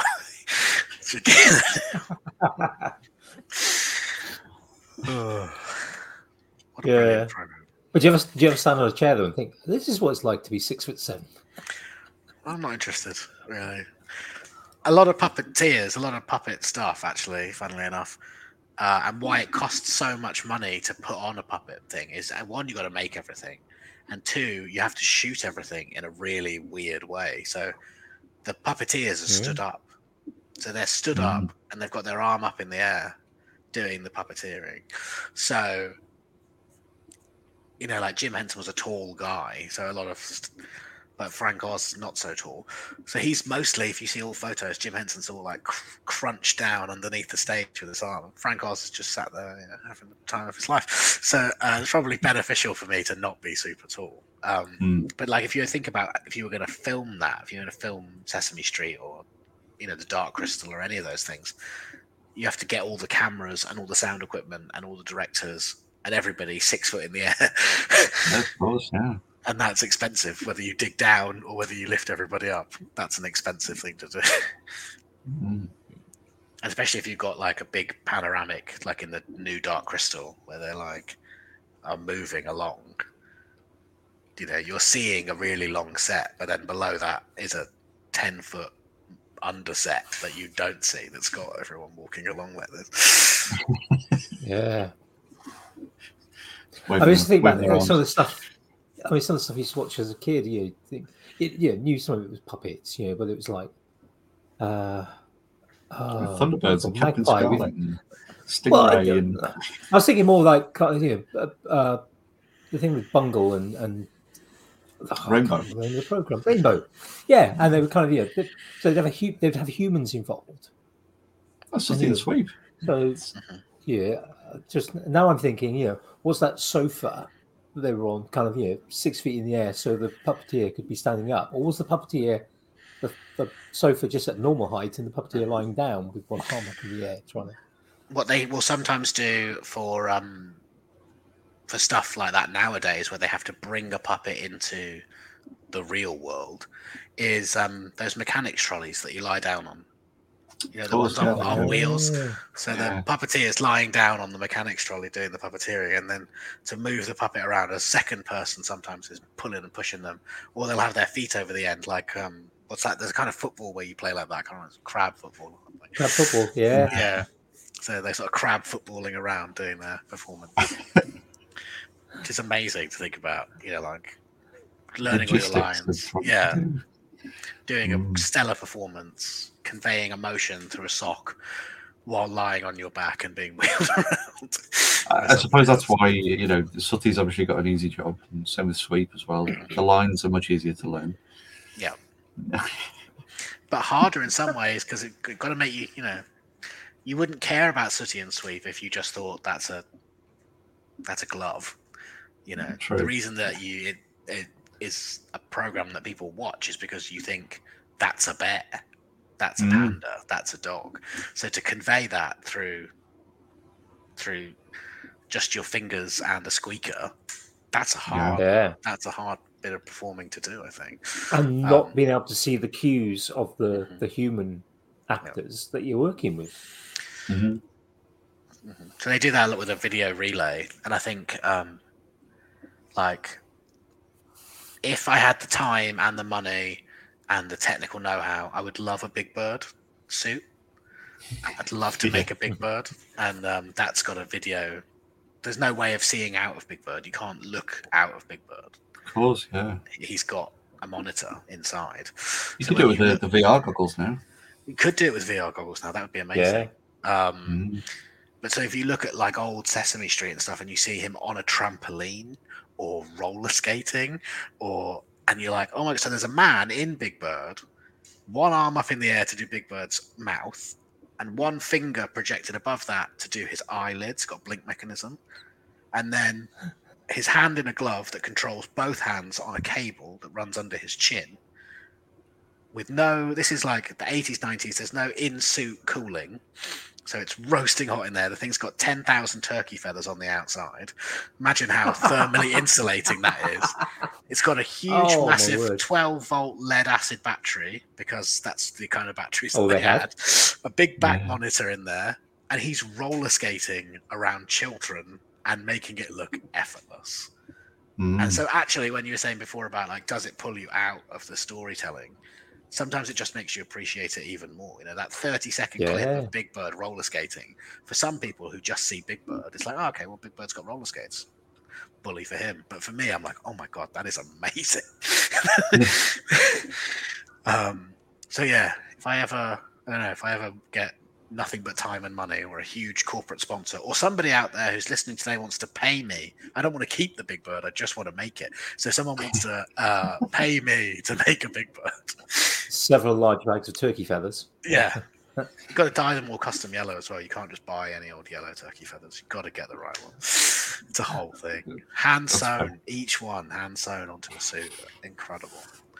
Um yeah. So anyway i can't remember what we were talking about but big bird's the boss. Yeah. It, I mean, it's just when you put it like that, Mm. it just it just brings a whole yeah I, it just changes almost perspective i mean i i, yeah, I understand, yeah, understood for many, many years that they're puppets and there's people in them, and yeah, there's a large ma- manufacturing gone into it. But yeah, it doesn't usually so hand dyed feathers Mhm. and. And then you think about yeah, the technology that was there back in the sort of the eighties with yeah, they didn't have flat screen panels. Mm. They didn't have yeah, lithium ion batteries. It's and then, and then you kind of then I'm kind of sort of thinking, well, what could they do now? Where, where's the where's the I, I guess with each new advancement in technology, there's that question of where's our new limit? Because that must be pushing the limit of the human actor plus the puppeteer plus the technology that existed at the time for making those costumes. Mm. Where's the new where's the new limit? What's the next thing? And I think it's then, a of course. Sorry? Go on, no, go on, go on. I was gonna say I think that's a difficult line to walk, isn't it? Because what you don't want is for it to become so like the the thing about Big Bird that it makes him so wonderfully lovable is that there's a human element to how he's performed, if that makes sense. And his Mm. he ju- his beak just flaps, and he's got a very slight blink mechanism. You know, like actually, he's not got that subtlety of movement that you could achieve now with modern animatronics and things. Um, so it's about having that, um, you know, not losing that human touch or that handmade touch of what makes Big Bird amazing, but at the same time, you know, making it, I guess, easier to deliver that performance with a flat screen panel and a lithium ion battery and little fans and stuff, or VR goggles. I'd never even thought about that. That'd be that would be a game changer. I'm sure that that's a game changer. Yeah, They have a amazing. VR um, remote control puppet. Uh, so rather than just if you're going to do a, a puppet with like a flappy mouth, um, rather than just having like a joystick to control that, because you want the, the the ability to move fingers separately. They have like a VR gauntlet, you know, like a like a SNES Yeah. power Yeah, glove power glove, yeah. that they put on to perform those puppets that are too small to um, to have a hand inside. So that like the um, the doozers off of Fraggle Rock, they're performed by a VR, like a Oh, nice. Glove thing. So anyway, sorry, That's, yeah, Just that's a. interrupting Pretty- to ramble. But it, I mean, Yeah, it's, it's- it's it's sort of a, a like the like the medical robots and things, isn't it? Where they, they've got it's that kind of remote. The you- you can't- laparoscopic. keyhole yeah, surgery. we've got you know the, the person in another room or another country, you know, doing that kind of remote movement of it. But yeah, it's like crossing the streams. again. It's it's it, it, I mean, I guess that the important, not the important thing, the the wonderful thing is if you can work out where that next step is, and get involved in taking that next step and kind of presenting those those things to the people who are going to tell the stories. And taking it to that next level. Well, I suppose it's like you said with the- with the, like with Grogu and things. You know, the, the kind of the the level of technology and electronics and stuff involved in it. You know, to have things like programmed macros to say, oh, you know, you hit a button that says blink, and it, it will actuate the selection of servos that does the blink mechanism, rather than having to rely on being able to grab all the bits with the right fingers and things like that. I suppose it's that kind of element to it. and I think it's about uh, the the the next thing that I kind of see actually is the two overlapping more.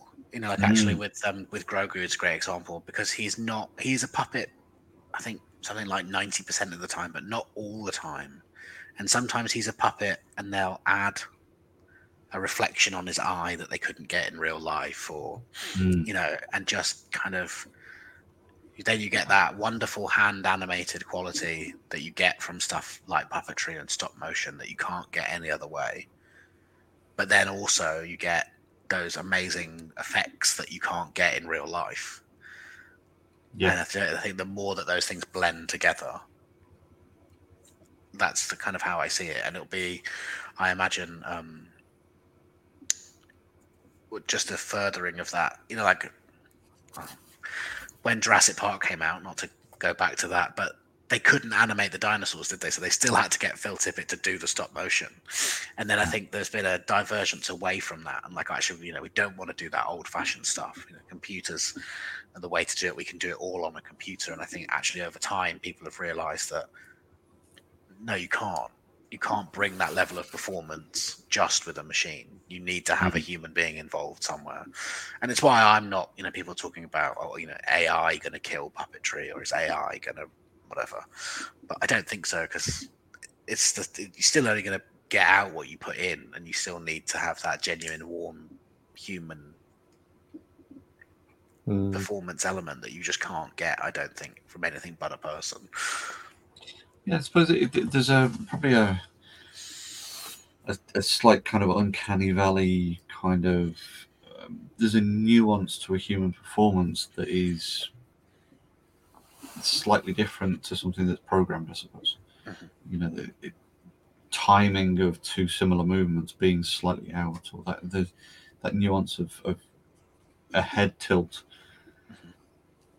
in a way that you know it is two different head tilts in a row. You know, it's that kind of thing that you, you wouldn't necessarily program for every eventuality kind of thing. So yeah, I can totally see where you would need kind of augmented human element to it. You know, human driven, but with you know the, the kind of the the flair and finesse of, of you know things that you couldn't get any other way. And I think they still do that for um, even things that are hundred percent computer generated, don't they? They will take motion capture and, and stuff just even if they're never going to use that data in the final product, but just to see how a person moves in that situation, or how a monkey moves, or how whatever Yeah. moves. Um, so I think there'll always be a role for the kind of things that interest me and those practical puppetry effects, and it'll just maybe be a, a less front of house role. It'll just be more of a part of the development. Um, but I mean, also, I mean, we're at an hour forty-five or minutes. So I don't know if I want to crack open this can of worms, but uh, yeah, the thing that really interests me at the minute is theatrical puppet making. You know, like, and if you've seen um, Spirited Away has been turned into a play in Japan, and the puppets are amazing. Like, they are Mm. mind-blowingly wonderful, and they're not um, they're not high tech. They're not super fancy, but they've just got wonderful character and warmth, and they're, you know, um, their little soot sprites are basically made of uh, extended flexing off plugs. you know, like you get the woven mesh one, they just pulled it apart Yeah. and then stuck googly eyes on it, essentially. And it- but it's just incredible. And- you, you know, that's a world where you can, you know, they do have holograms sometimes, and you can have CG elements, but it's it's going to be more heavily reliant on that Mm. those real world characters that you can only bring to life in that setting through being a puppet, really. So that's what I, I, I, I, I sometimes think that there's. I, I actually sometimes find that uh, it's sort of some- things I've seen in sort of theatre or performance where actually kind of more a more naive set or a more naive puppet is, is, is almost leads to better storytelling. Um, I can remember quite a few years ago we we uh, took our kids to see fairly close succession. Uh, one was Swallows and Amazons. Uh, so yeah, it was the book, but it was yeah, it was done in a little theatre. It's almost in the round. There were the actors also changed the sets, and there were about there were about ten props. Yeah, part of that, yeah, one of those was a, half of a boat. Yeah, it didn't even have a whole boat. Yeah, so each just there was just they would just move things around, and some of it would be done Mhm. in light, some of it wouldn't. And the other one we saw was um, Shackleton's cat, and again, it was it was just a, a, a very small troop, a touring troop. Uh, they, they probably had a transit van and a car. Yeah, there, there were so few of them, and again, very naive. There was there were no big flats on either of them.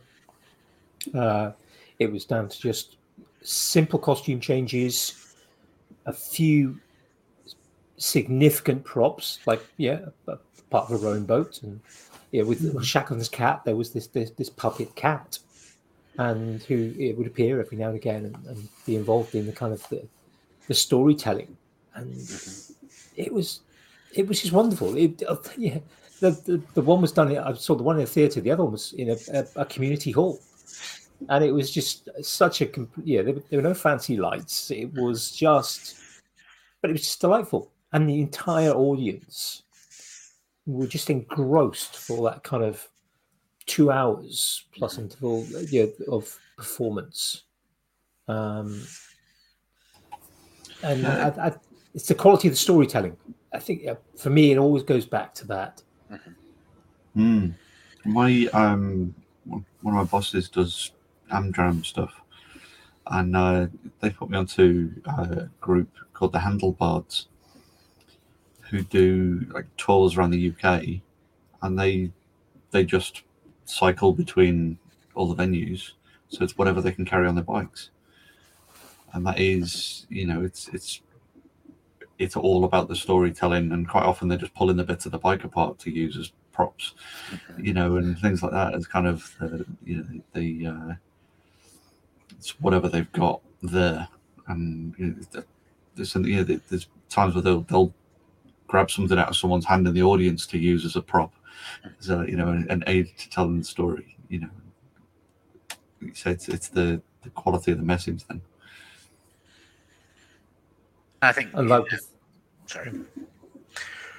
You say No, go on. uh, sort of the I can't remember where it is, but I want to say Tibet, but the um, the shadow puppetry theatre. You know, where it, all you're getting is the silhouette of the characters, and you know people will sit and watch that enthralled for hours at these you know sh- shadows on a screen moving around.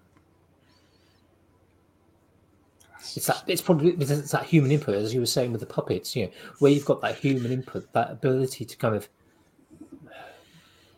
I think I think with good actors, uh, there was a I saw an interview with Jenna Ortega that played Wednesday, Wednesday Addams, and she was talking about the, the dance scene, that, that that kind of very distinctive sort of dance scene, and about how she took different elements. Yeah, she she wasn't she controlled some of the input. It wasn't just right, do this and do that. This is the way you dance. She'd been watching some of the original Addams Family TV. She'd watched the, obviously the, the Addams Family films. She'd read some of the sort of comic stuff, and she sort of thought, well, how would how would they dance? You know, how how would this person dance, and where can we bring in different elements of it? And, and it was just fascinating. There's, there's against that it's that human input that a, a good quality actor thinking Mm. about the art of acting, but not just the art of acting, the art of storytelling, to kind of bring in those little nuances that possibly a lot of people wouldn't notice. Yeah, I, I can imagine that probably only a, a relatively small fraction of the audience of Netflix's Wednesday are also very familiar with the the TV series filmed in the 1960s, and the, you know, probably even smaller, familiar with the, the the original sort of comic books. But Mhm. then, when somebody has taken the time to kind of study those things and then to incorporate those little details, that just takes it from you, know, you could have done a much much less involved performance, maybe not necessarily uh, from a physical point of performance, but just less thoughtful performance, maybe. And maybe a lot of people wouldn't have actually felt any different about it. But then actually bringing in those little touches, that's the kind of that the human element that makes the difference. It's the same as with when somebody's just yeah, telling ghost stories around a campfire. Yeah, it's something that's been happening for probably hundreds of years. And it's that input, that knowing when to pause, when to go quieter, or when to then suddenly just burst out with something. And it, it, the, the art of performance, the art of storytelling. Um, It's much like comedy, Well- isn't it? It's you know the, the, the secret to good comedy. Timing.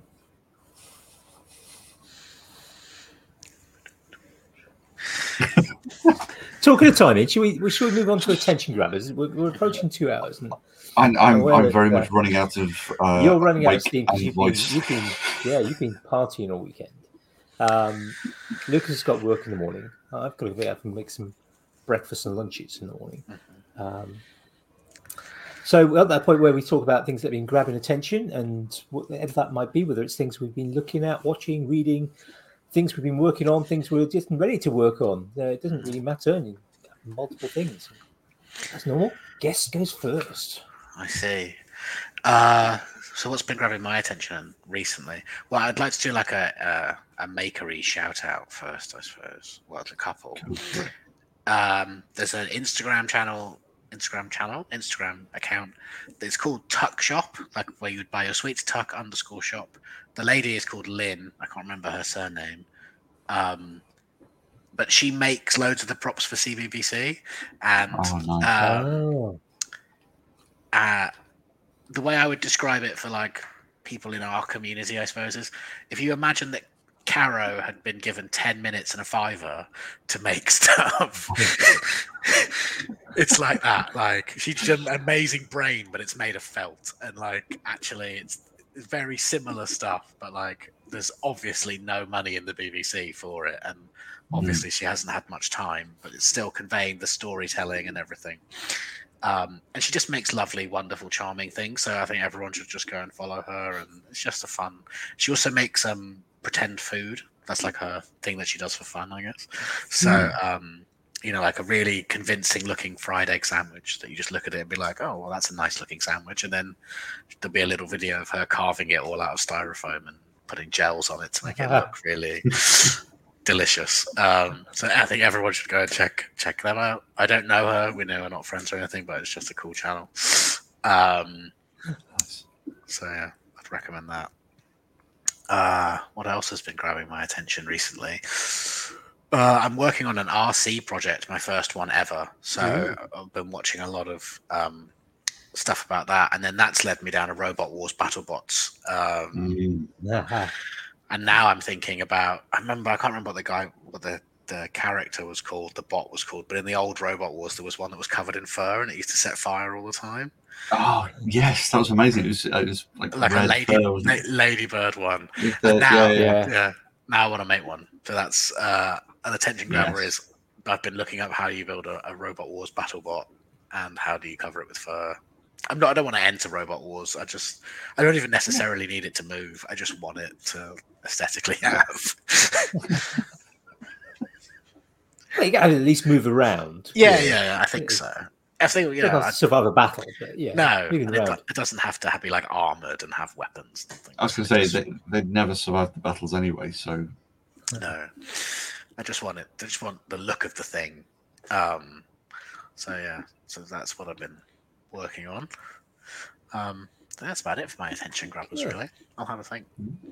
All right, Jamie, you've already hinted. I think it's certainly one thing. Yeah, I, I've been down to that there London to, to have a bit of a um, bit of a, a nice weekend with some lovely, lovely people. So, so good friends and former guests of podcast, Ali and James and Duncan and Simon.